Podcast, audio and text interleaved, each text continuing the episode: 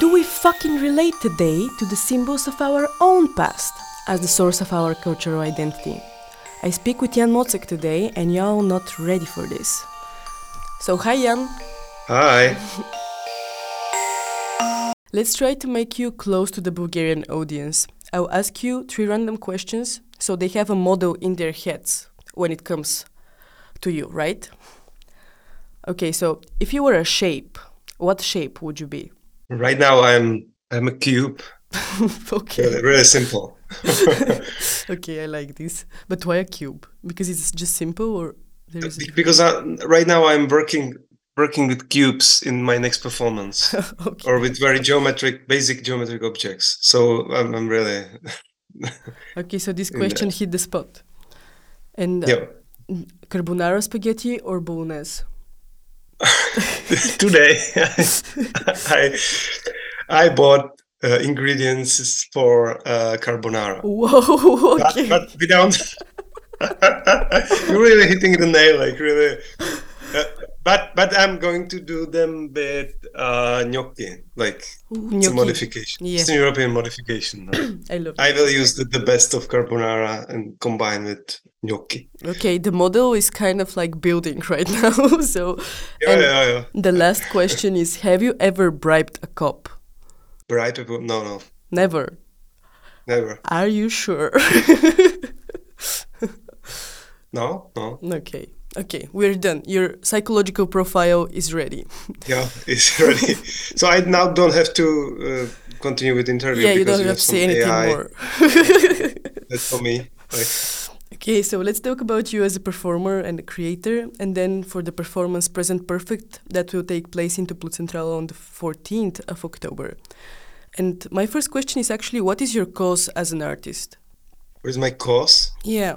Like a slogan you're fighting for, like a big thing for you, like, I don't know how to fucking explain. You know, right now I'm in cube mode. So my cause is cubes. Very simple and minimalistic.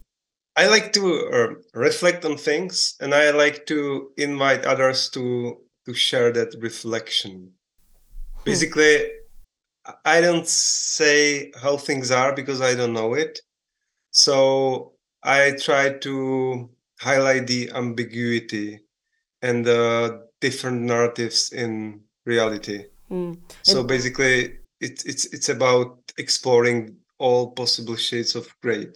And would you say that you make a lot of retrospections in your work? Like you look a lot in the past because it gives you this security to work on the present? I said reflections, not retrospections. Yeah, but the piece we are going to talk about is about reflecting the past. Okay. And are we doomed to our language and our culture? What do you think? We are doomed? Yeah, like in our language? Sorry. No, like doomed understand. In a way that we cannot escape it.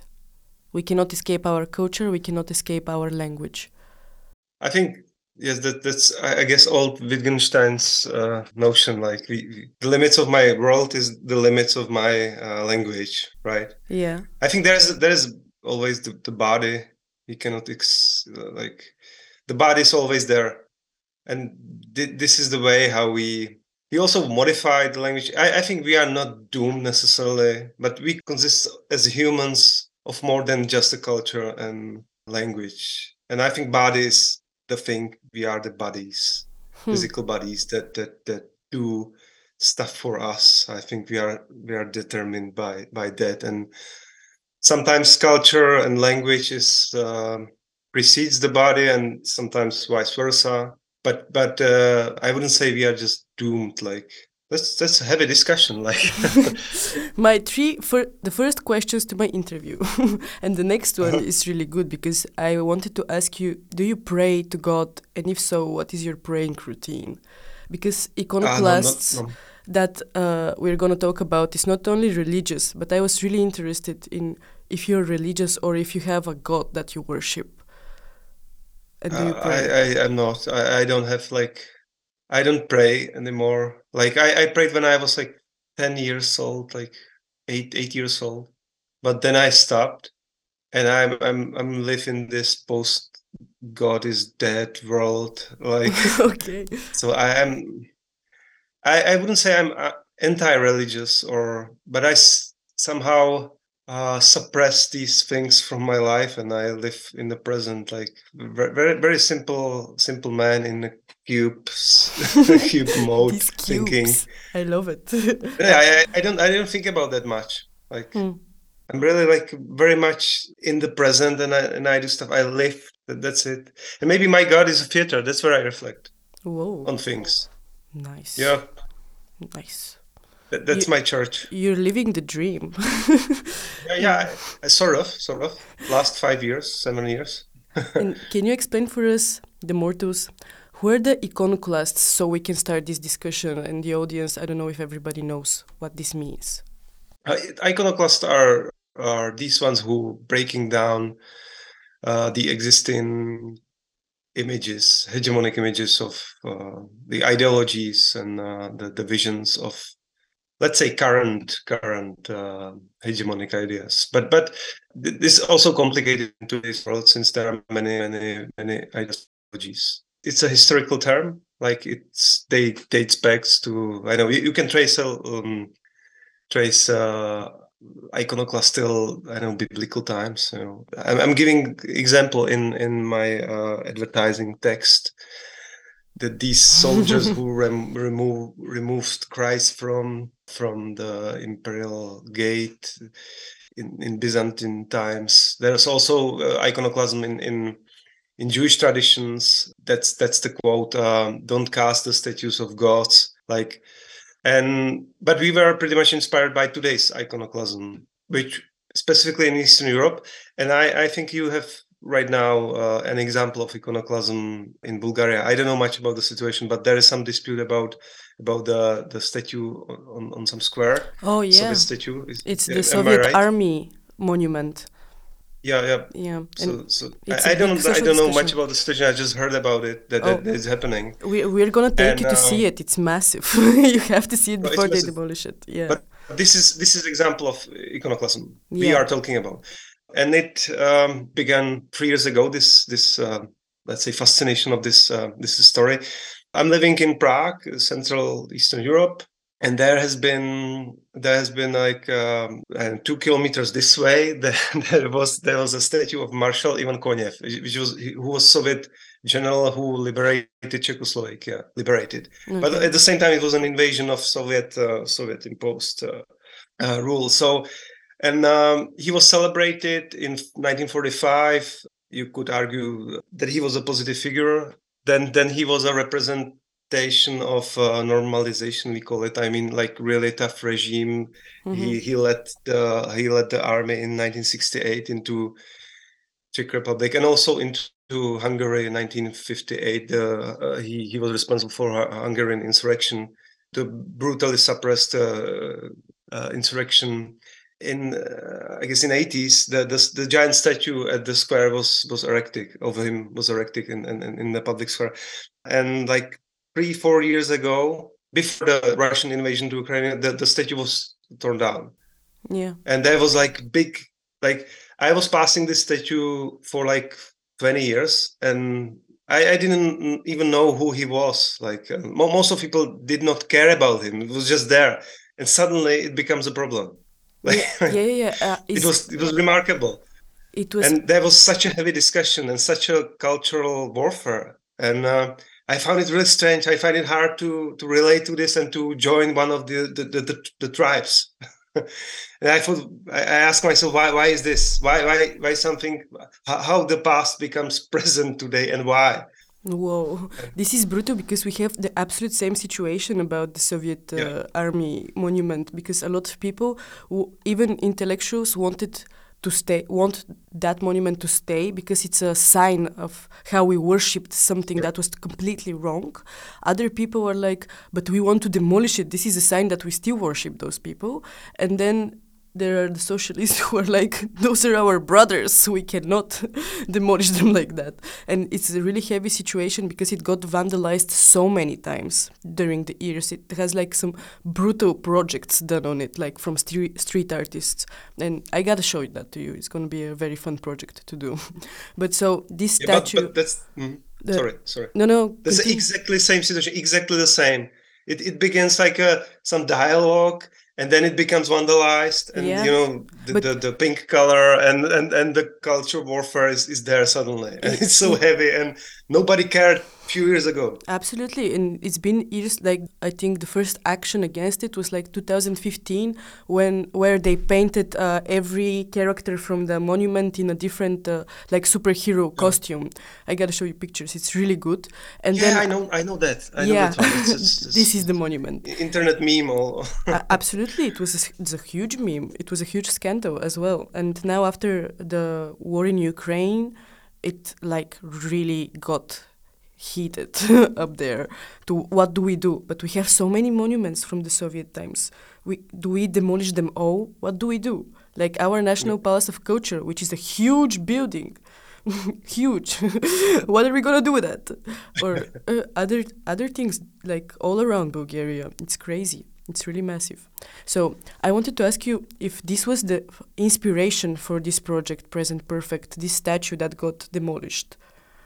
Yes, exactly. And actually, the Marshal Ivan Konev's object is in the performance. Basically, all the objects, because we have sort of a history museum situation, and we guide the audience through the history exhibition of historical objects that belongs to these icons, these heroes or heroes.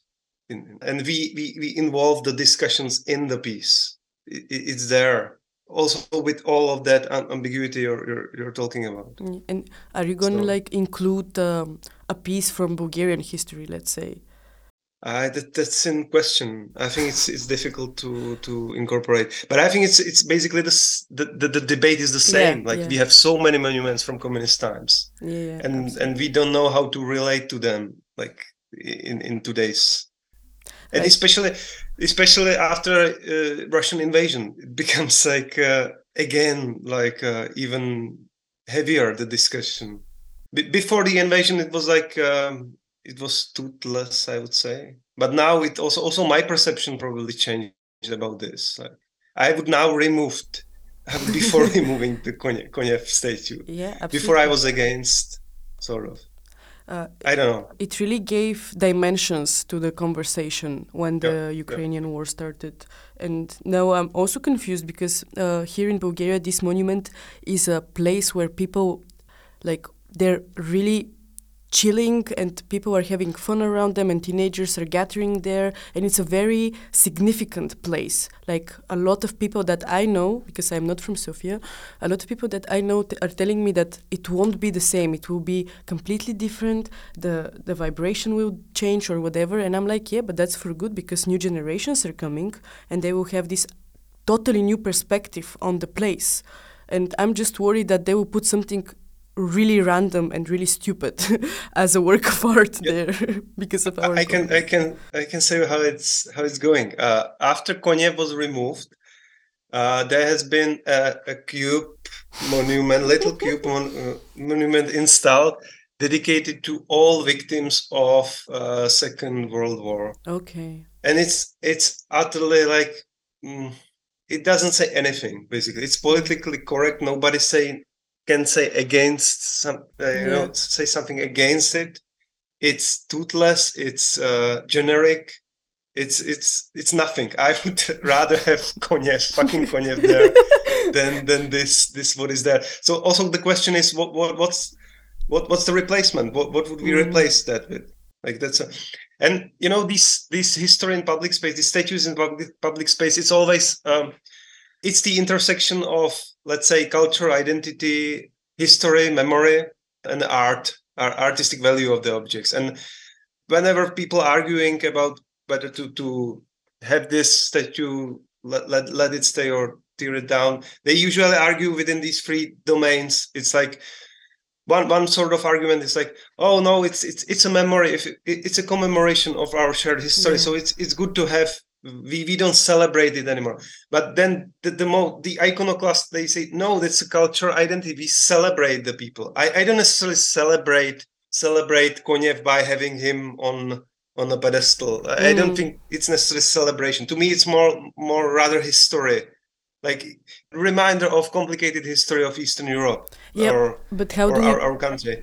How do we put a disclaimer? There are just a third argument is that like, oh, this is like very interesting artistic sculpture. Let's keep it there. So, and people usually argue within these three domains, and it depends who's more. Yeah, I totally agree that there are three paths to go in this situation. But also by having him around, we don't necessarily worship him, but how do we put a disclaimer that actually this person did nothing good to the country? Because we see this gigantic monument and we think, whoa, what the hell? And then where do we learn what happened? Because we were having this conversation with my friends, and because they really want to remove this. And I'm like, yeah, but whatever. And they said, okay, but how are you going to put a disclaimer about what happened? About you can put a little table inscription there, which they did in for Konev, but it wasn't enough. So the vandalism went on. Yeah. So they put a disclaimer. Okay, this is not worshiping blah blah blah. So it's like there is no solution to that. Like, I think maybe the best way to have a solution about it is to actually make it a free art open space where people can vandalize it freely, like every month. Exactly. But that's the meme. That's the painting for superheroes. I really like that. Yeah. That once upon a time to time, you can creatively paint it or some. Let's make a workshop around creative workshop around the statues. Absolutely. And that way you can address like the history, identity, all the stuff. So you don't necessarily worship the thing. So I really like that what you said. Yeah, and it becomes a very interactive exterior piece where people can give ideas, and also the government actually can supervise it. Like people can like apply with a different art project for the monument for like 3 months, and then they do it. They have the exhibition, let's say, and then it moves to the next one, and it's controlled by someone. I don't know, a curator or whatever. But I want to refer to something you said about memory, and I loved one piece from your project description. It says memory institution, and it sounds really like something from 1984. And do you believe that there is really this institution that keeps brainwashing us with memories, or it's just Facebook? Is Facebook our institution for memories now? Because iconoclastism is not only historical and religious, it's cultural and social as well. Yeah, in a way, Facebook and social medias are like our archives these days. I was referring to classical museums, they are labeled as memory institutions. Okay, nice. Memory institutions, it just sounds really meta. Like, what is this institution for memories? Because basically they care about historical objects and statues and these types of stuff. So basically, I'm referring to big institutions like museums, really. Yeah, but where they store the history, archives and stuff. So it's a memory institution. What happened with the memorial of this person you were talking about? Because here the discussion goes on for them to put it in the into the Museum of Socialism Art or something like that.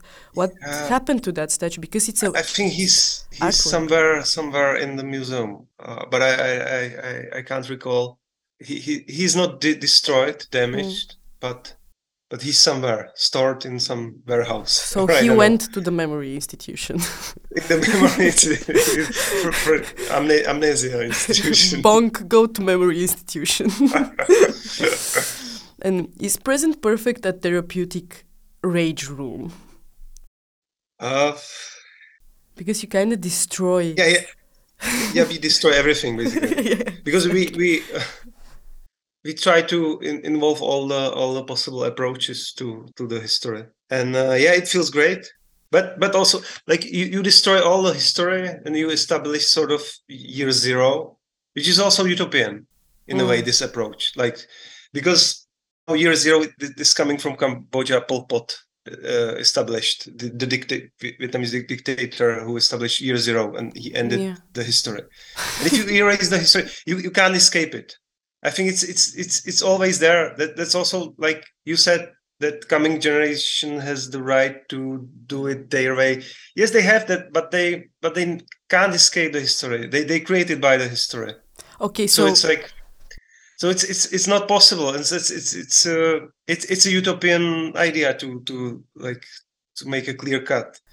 So, and it's also like, what I don't like about this, it's like you basically impose today's values and opinions, vegan ethics on the people from the past, which is like anachronistic. It's not possible. You can't moralize about even my grandfather. I can't, I don't understand him, or I don't understand people who were there 100 years ago. It's difficult to relate and to say, how bad they were, how they were not vegan enough. It's impossible, and the discussion is like that. Of course, the history is like horror. All of the heroes, including Winston Churchill, Woodrow Wilson, the figures we have, they had flaws. They destroyed half the world. You can easily view them as bad guys, of course, because you know more and you free from the struggles. And it's difficult. It's difficult, this, but also maybe. After the invasion of because I was born and raised like in the 90s and there was like this post-history time, this end of history time. Like we thought it's kind of like we finally arrived at this liberal democracy era, and then it's the past is the past. It's in the memories, and then we don't have to care about that much. And after the invasion, history has begun again. Yeah. And suddenly we see that there we need heroes and figures. You can see it in Ukraine. Like they need figures like that, like Zelensky. That film. Yeah. So it's not. And of course, after 50 years, 100 years, there will be a statue on in Kiev, Plaza, I don't know which, and somebody vandalized it because Zelensky was this and that. Yeah. But try to imagine this. Looking at Zelensky from the future. Yeah, this is a huge repetitiveness, I agree. And here also in Bulgaria, we were under Turkish, let's say not slavery, but we were part of the Ottoman Empire. And we had those people that were fighting for our freedom, but we really put them so much on the pedestal that we don't really know anything bad for these people. They're only good.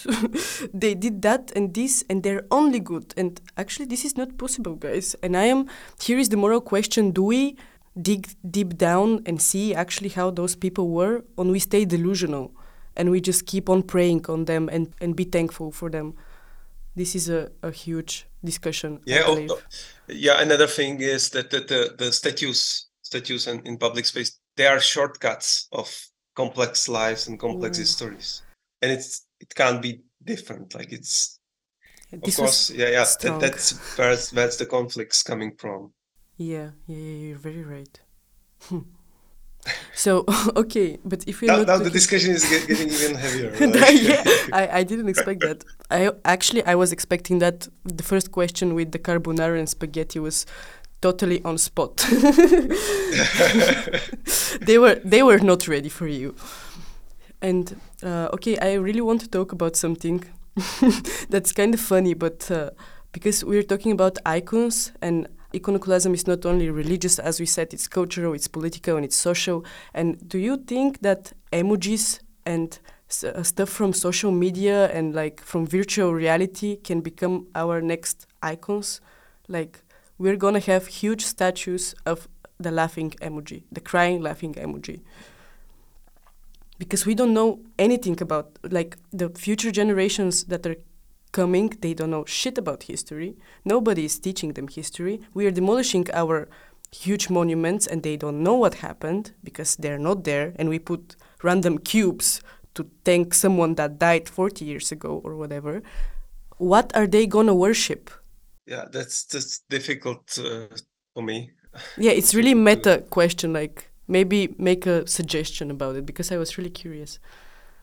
Because now I think it really depends. It's really connected to how things will develop in reality.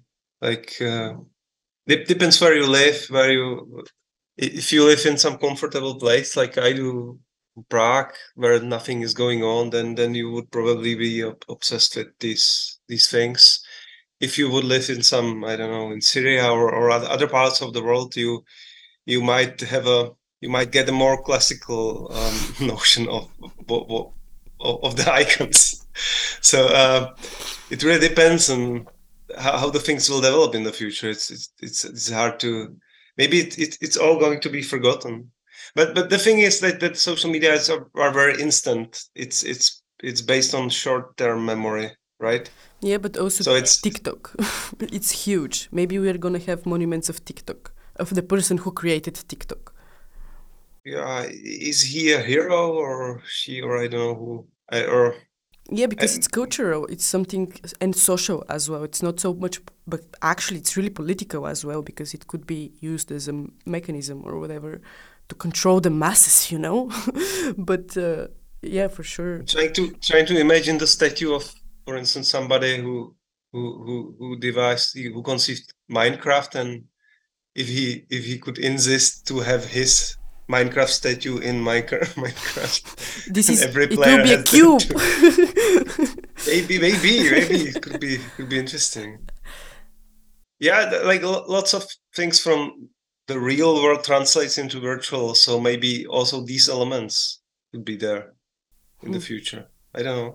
We're about to see. Okay, Jan, I gotta tell you, I'm super excited about your performance. I'm super excited. So now I'm gonna hang up on you. I can't take this conversation anymore. I'm joking. I just want to invite people on the 14th of October. Be there or you're a total loser. Love you all. And bye, Jan. Bye.